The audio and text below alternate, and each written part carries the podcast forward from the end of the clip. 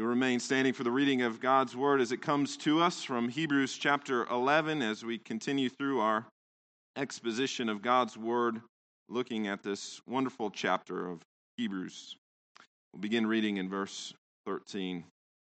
These all died in faith, not having received the things promised, but having seen them and greeted them from afar, and having acknowledged them that they were strangers and exiles on the earth.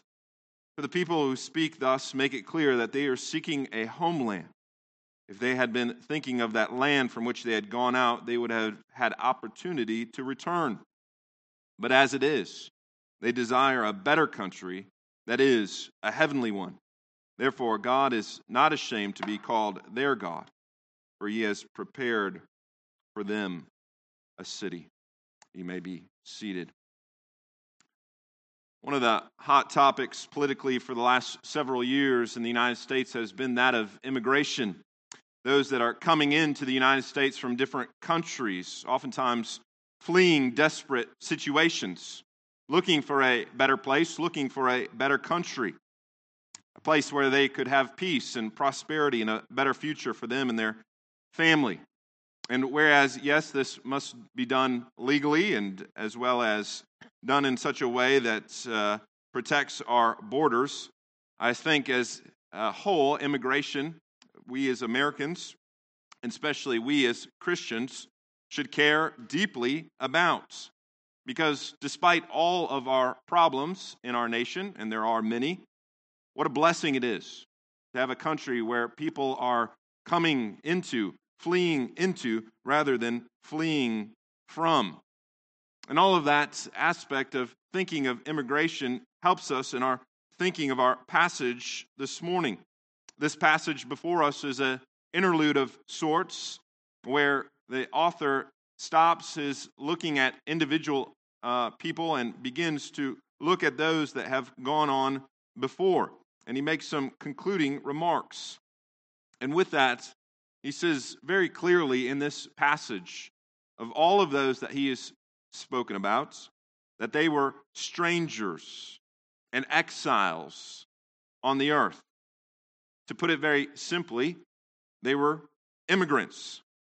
This was quite literally true of Abraham and Sarah, the last two that we have looked at, that they left one land and went to another, but it was really true of all of them even if they stayed in the very place that they were born. All of them, the author is saying, were outsiders. All of them were strangers in this world. And it demonstrates for us a pattern that is true of all believers, all of those that will walk by faith. That we are not ultimately citizens of this land or this country, but we are sojourners. We are strangers. We are immigrants, even that are passing through. And therefore, we do not ultimately place our roots in this world, but in the world to come. Because our ultimate citizenship is elsewhere. And these Old Testament examples that we have been looking at show us that very clearly.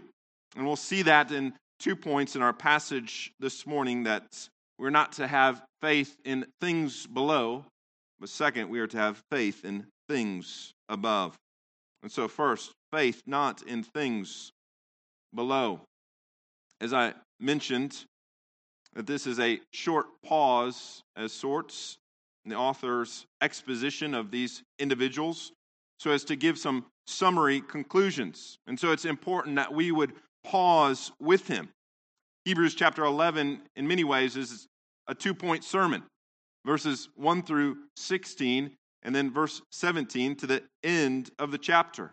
And so this is that pause between the uh, end of first, the first point and the beginning of the second. And so we want to pause with the author and make sure that we understand this point, and even more so that it is true of our lives.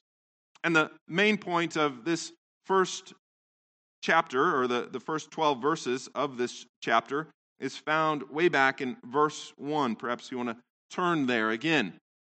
It's a very familiar verse, but it really sets what he says about all of these individuals. There we read that faith is the substance of things hoped for and the evidence of things not seen. In other words, to have a true biblical faith, there is a substance, there is a weightiness, there is a reality to the things that we believe in, that we have faith in. It's the opposite of a vapor or opposite of a mist. And we know that real substance, that real weightiness is God Himself, the one that has made and created all things and who has revealed Himself to us. If you've been with us in our worldview Sunday school class, then you know to have a worldview that is oriented correctly, we begin with God. Now, many will say, no, you need to argue, you need to reason your way, you need to give evidence to justify your belief in God. They would say you can't just begin with God. And to that I say, why not? That's how the scriptures begin, right? Genesis chapter 1, verse 1. In the beginning, God. In other words, Moses did not need to give convincing arguments for the existence of God. No, he simply states that he was there and had been for all eternity.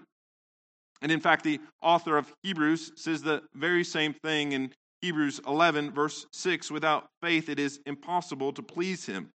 For whoever draws near to God must believe that he is, and that he is the rewarder of those that seek him. And so we begin with God. Just like the unbeliever begins that there is no God, he presupposes that there is not a God.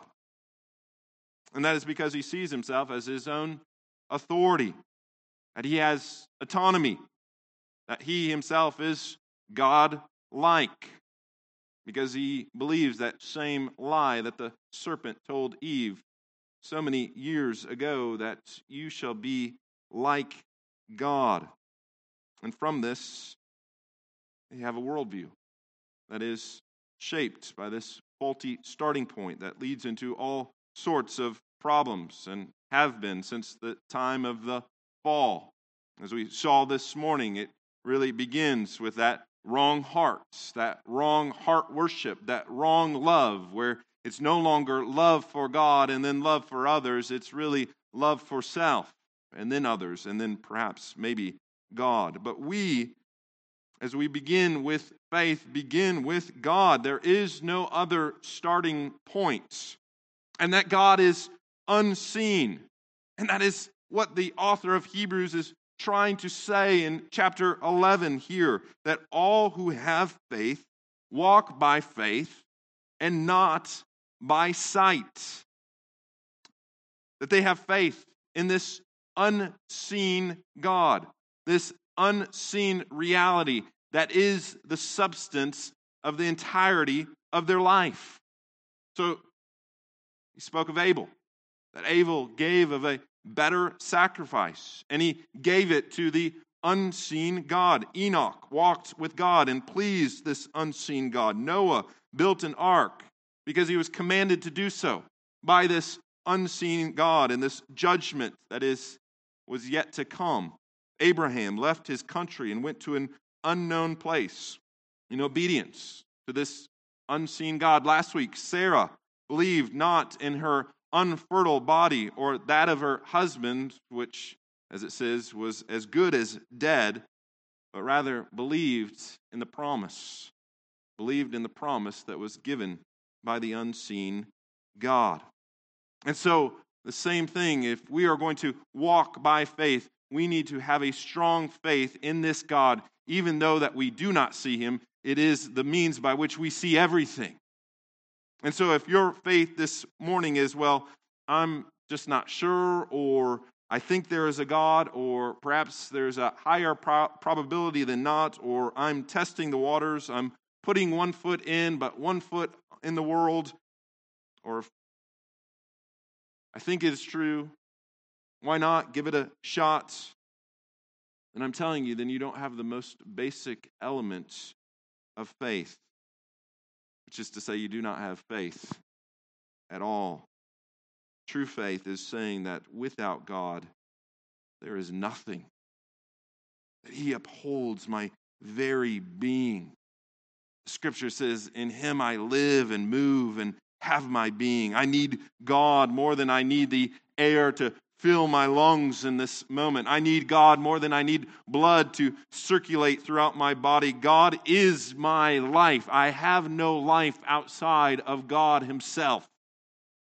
That's what the apostle Paul said, right? In Galatians 2:20, which some might say was Paul's life verse. It was his life motto. He says, "I have been crucified with Christ. I no longer live, but Christ lives in me. In the life I now live in the flesh, I live by faith in the Son of God who loved me and gave himself for me." You hear what Paul is saying? My life is dead. It was crucified with Christ. But Christ's life is now my life.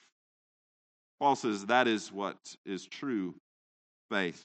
And that is what it means to walk by faith. God and me, and me and God. You cannot separate the two. You cannot compartmentalize. No, there is a unity, there is a oneness. It is all of Christ. And so that is what we mean when we say that faith is the substance. Without it, we don't just lack. We're not just missing something. No, we have nothing. So, is that your faith? Is that your foundation?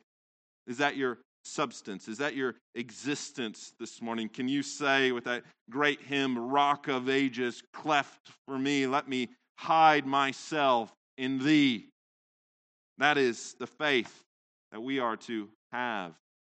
Is that the faith that you have this morning? That's what the author is trying to get at. That is the point that he is trying to make in the first half of this chapter. And it's important for us to, to review all of that. And all of that was a review given to you this morning, free of charge. But we need to understand it, to understand what he's trying to say in our passage this morning because he goes on to say in verse 13 that all of these died in faith, not having received the things promised. The point of the author is that all of them walked by faith, not looking to the things of this life, not looking to the things that they left in the past, not looking to what they could get in the present, not even looking to the very things that God had promised Rather, they were looking to God Himself. And that is so vitally important. And it's a point that I think that we oftentimes do not get because oftentimes we have an Americanized faith. We have an American mentality, and, and perhaps it's just a human mentality, but the American mentality is what can I get out of it? That I am the consumer. What can I receive? If I'm going to make a trade, then it's going to be a good trade. And most likely, I'm going to have to get the upper hand in order for me to really want to do it, to have the motivation in order to have this be what I pursue. And so the question becomes do we do that with God? Does God become a means rather than the end?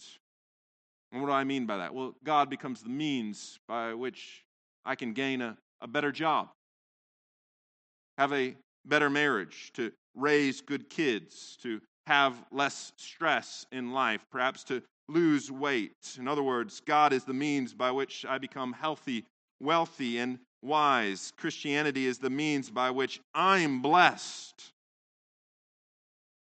God is the way that is, He's going to bless me. I had a guy at a coffee shop one time. I was there, and I had my books and my Bible there. And as he was passing, he said, just as an offhand comment, Pray for me because I have a big deal today. Pray for me that I would close on this big deal. You understand that that is idolatry. That is making God nothing more than just a good luck charm. That is taking spiritual things and making them material. It's heavenly things and, and wanting them to be earthly, to be here and now. If that is your version of Christianity, then you're going to be sorely disappointed and even bitter at God. Now, does God bless us here? Yes, more than we deserve. Does God help us with our marriage and with our children and with our work? And is He concerned with those things? Sure. Is there a reward for faithfulness in this life? Absolutely. But all of those things are secondary, and none of them are reasons by which we serve God. It is not, you bless me, God, and I will therefore bless you. No, God is not the means. No, He is the ends. He is that which we gain. We don't believe in the gospel so as to gain our best life now. Well, we believe in the gospel because it's the only means by which we, as sinful wretches, can be made right, can be reconciled to a holy God. It is the means by which we gain God Himself. And that is enough. That is sufficient for everything in this life as well as in the next. That is what the author of Hebrews is saying. He is saying that they did not look even to the things promised. And when it says that they did not receive these things promised, it doesn't say, and they complained and they whined and they moaned and they asked, Why not, God? No, it says that they saw these things and greeted them from afar. Why? Because they were strangers and exiles on this earth, meaning that they were looking beyond this life. Their mentality was not, Bless me now, Lord. Now, it doesn't mean that they didn't have earthly comforts and earthly joys and, and even that they were possessionless. No, but their hope was in none of it. In other words, they would have traded all of this life in for a moment for what lied ahead for them. They were like the Apostle Paul when he says, I, counting his path, recounting all the things that he could have gloried in, all the things that he could have prided himself in. He says, I count it all rubbish, that I may gain Christ. Is that your mentality this morning? Is God just a means to get what you want? Or is God the end? Because if God is a means to get what you want, then in this earth you will never be satisfied. Because nothing on this earth can satisfy. No matter what you gain, no matter what you accomplish, no matter what you possess. Do you think Tom Brady is more content now with seven Super Bowls than he was with six? Not a chance. Elon Musk, the founder of Tesla and SpaceX, who's a brilliant man currently trying to bring humans to Mars and colonize it, was asked in an interview that I listened to, Is there meaning to life? And he says, I don't know. This man that knows rocket propulsion and yet is uncertain about the meaning to life. What a sad existence. But it's nothing new, is it? Because that's what Solomon says in Ecclesiastes that if we look to the things of this earth, it's all vanity, it's nothing new. This world will never satisfy. Jesus says you can gain the whole world, and yet if you forfeit your soul, what ultimately have you gained? You've gained nothing. That's why we don't look to God as just a means. We look to Him as the end. If you've gained God, then that's where there's meaning. That's where there's satisfaction. That's where there is contentment. That was the, the test that was put before Job, wasn't it? When Satan goes to God and God says to Satan, Have you considered my servant Job? There is no one like him upon the earth. And Satan says to him, Well, that's because you have blessed him. Does God fear, or does Job fear you for nothing? You've put a hedge of protection around him. Stretch out your hand and touch all that he has, and he will curse you to your face. Satan says, Stop blessing him, and he will stop blessing you. In fact, he will curse you. And we know the rest of the story, don't we? And that is really the reality of the, the rest of this chapter, as we shall see. That our faith oftentimes will be put to test and it will be tried. Maybe not as severely as Job or perhaps even as Abraham, as we will see next week, but it will be tested again and again to be shown so that we can see that it is genuine, that we are clinging to, to Christ and Christ alone. And all of those tests are ultimately preparing us for the, the last test, the very final exam. And what is that final exam? Well, it is death itself, isn't it? And we shouldn't miss that point when the author says, These all died in faith. We shouldn't gloss over those words that all died. Why? Because that's what all men do. They all die. Again, this week, been a, another week of death in this church. This morning, we, we counted up four people that, that died this week connected to individuals in this church. And that's not a little bit higher than normal, but that's not unusual, is it? Especially in the midst of a year where disease and death has been the, the, the headlines, has been the, the front story. And perhaps, maybe, just maybe, we've thought about death a little bit more than we would normally or typically do. And so when you come to those final moments, what is it that you will be clinging to? Is it the things of earth? Will it be the things below? Because if it is, uh, in that moment, it will be shown to be what it really is worth, which is nothing at all. It will be shown to be a vapor. It will be shown to be a, a mist, right? No person on their deathbed goes, Well, I'm sure glad I have that extra million in the bank right now. Or those three cars in the garage, or that wonderful mansion. Nobody says that. But if it is God, if your pursuit is after God, then in those final moments, your trust and faith will be with great confidence and even excitement and so, how will you know in that final day if you'll have that type of faith, if you'll have that confidence, if you'll have that excitement? It's because today, this day, you're clinging to God and the things of God over the things of this earth. That He is the substance, that He is the strength, that He is that driving force every day, every moment, all the way to your final breath. In this life, we do not set our mind on things below. No, rather, we set it on things above, and that is our second point. And that obviously comes from Colossians 3, verse 2. Set your mind not on things above. Or, excuse me, set your mind on things above and not on earthly things. And this passage is clearly a demonstration of what that means. And we need that reminder.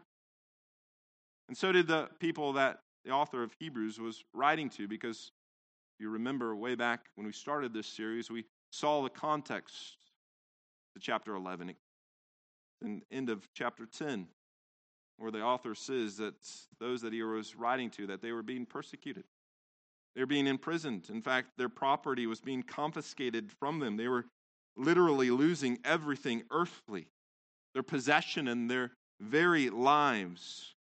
And so the author writes this to say you need perseverance, you need endurance. Do not give up, do not forsake the promise. Don't forget what is ahead of you. As you look to what you have lost and you've looked to the past, it's so easy to do. And you can understand why in the midst of this persecution. You could understand why the people were saying, Is this really worth it? Is pursuing Christ that which I really want to go after? And so the author is using these patriarchs, Abraham and Isaac and Jacob, And he's saying, listen, the, the promised land was never the end goal. That dirt of the promised land was not what they were clinging to. No, it goes on to say in verse 14 no, they were seeking a, a homeland. They desired a better country, that is, a heavenly one. And, and I love what it says that if they had opportunity to return, they wouldn't have taken it because they weren't looking to the past anymore. They were looking forward. They had their hearts and their minds set on something much greater, much bigger, much more glorious. And it wasn't anything of this life, it was in the life to come. And honestly, that comes as a rebuke to many of us. Why? Because we get awfully comfortable in this life, don't we? We get awfully comfortable in the present. And therefore, we don't really need to look to the future, do we? Of a greater and grander and more glorious day because we're quite satisfied where we are in the things of this life. I was talking to my kids recently, and I was talking about heaven and what it'll be like. And I posed the question and asked them, Are you ready to, to go? Are you ready to go to heaven? And one of them, which will remain unnamed, said, Yes, but not yet. Yes, but not yet. And I didn't come down on them hard. First of all, appreciated the honesty. But it also made me remember when I was that same age, thinking the exact same thing. Even praying, please, Jesus, do not come back because I've got a few things to do first. I got a whole life to live. But as we age and mature and hopefully mature in the Lord and mature spiritually, that fades, doesn't it? We're no longer enamored by this world or the things of this world. And that especially becomes true when we experience trials and tribulations and difficulties and the afflictions that so many of us go through. Not that there aren't things that we desire to be a part of. Not that there aren't things that we desire to accomplish and to do, but there is an ever growing longing for heaven. That's what the Apostle Paul faced, wasn't it, when he said in Philippians chapter 1, speaking to the Philippians, he says, I desire to depart and to be with Christ, which is far better. But he says, But it's more necessary for you that I remain in the body. And so he says, I'm perplexed. My desire is to is to depart and go be with the Lord, but I understand that the Lord still has more work for me to do here. And I think that is the kind of mindset that we should have. But the question that we need to ask is the heart motivation is that our desire? Is ultimately our desire to be with Christ? Or is it to just remain? Have we become too comfortable with things of this life? Those last words of the Bible are Come quickly, Lord Jesus. When's the last time you've prayed that? Probably as an American, not often enough. But is that our attitude? Is that our mindset? Yes, Jesus, please, by all means, either take me to be with you or you come back to be with us. But either way, my desire, my heart is yours. As Calvin says, I, I give you my heart sincerely and promptly. My heart is yours, O Lord. It belongs to you and everything with it. And that is what the author is trying to say to us is that if we are walking by faith, that is the end goal. That is what is always before us. We keep that perspective ahead of us. That is the shoreline, so to speak. If you remember back in the days of exploration, the days of Columbus and Magellan and all of them, that they would set out and they would sail for weeks and for months, and they would have to deal with storms and seas, but they always kept a watch for land, looking for land. They'd keep one eye on the sails and one line eye looking towards the horizon, looking for the shoreline. And when they spotted it, it would be a, a great celebration upon the ship because it would restore hope to them. Got to remember that this endeavor to set out on these explorations was a, a matter of life and death. They didn't know if they would ever make it back. And so to see that land, it would give them hope that yes, they were going to make it. And in the same way, we have to keep heaven ahead of us to have that hope, to have that assurance and that confidence, especially as we go through the trials and the struggles of this life. Some of the very best hymns of heaven come from the black spirituals of this country, of this land. Swing low, sweet chariots. Go down, Moses. Deep river. Why is it? It's because in those moments they had no illusions of good life being here below. And so let us likewise not get so comfortable in our ease and in our American lifestyle, living the American dream, that we do not also look ahead to a greater life, a greater kingdom, a greater country yet to come. And I tell you why, because all of this could be stripped away in a moment. All of it could be taken away in a moment, couldn't it? That's what happened with Job. That is what also could happen in this country as well. Persecution may be coming, like it did for those that this letter was written to, like it is for many brothers and sisters in Christ. And when it does, will it find people that are ready and prepared for it? Or will it find people that say, well, no, I, I really like the things of my life better than I like the things of Christ? Or will it find people that say, you can take all that I have, but you can't take what I have? You can take my life, but I have greater life still. You can take all my possessions, but I still have the greatest possession, which is Christ Himself. And that's something that can never be taken. Is that where our hope is? Do we have that type of spiritual desperation? My wife often says in her line of work, people are not ready to become healthy until they become somewhat desperate. And she's known some of that desperation in health.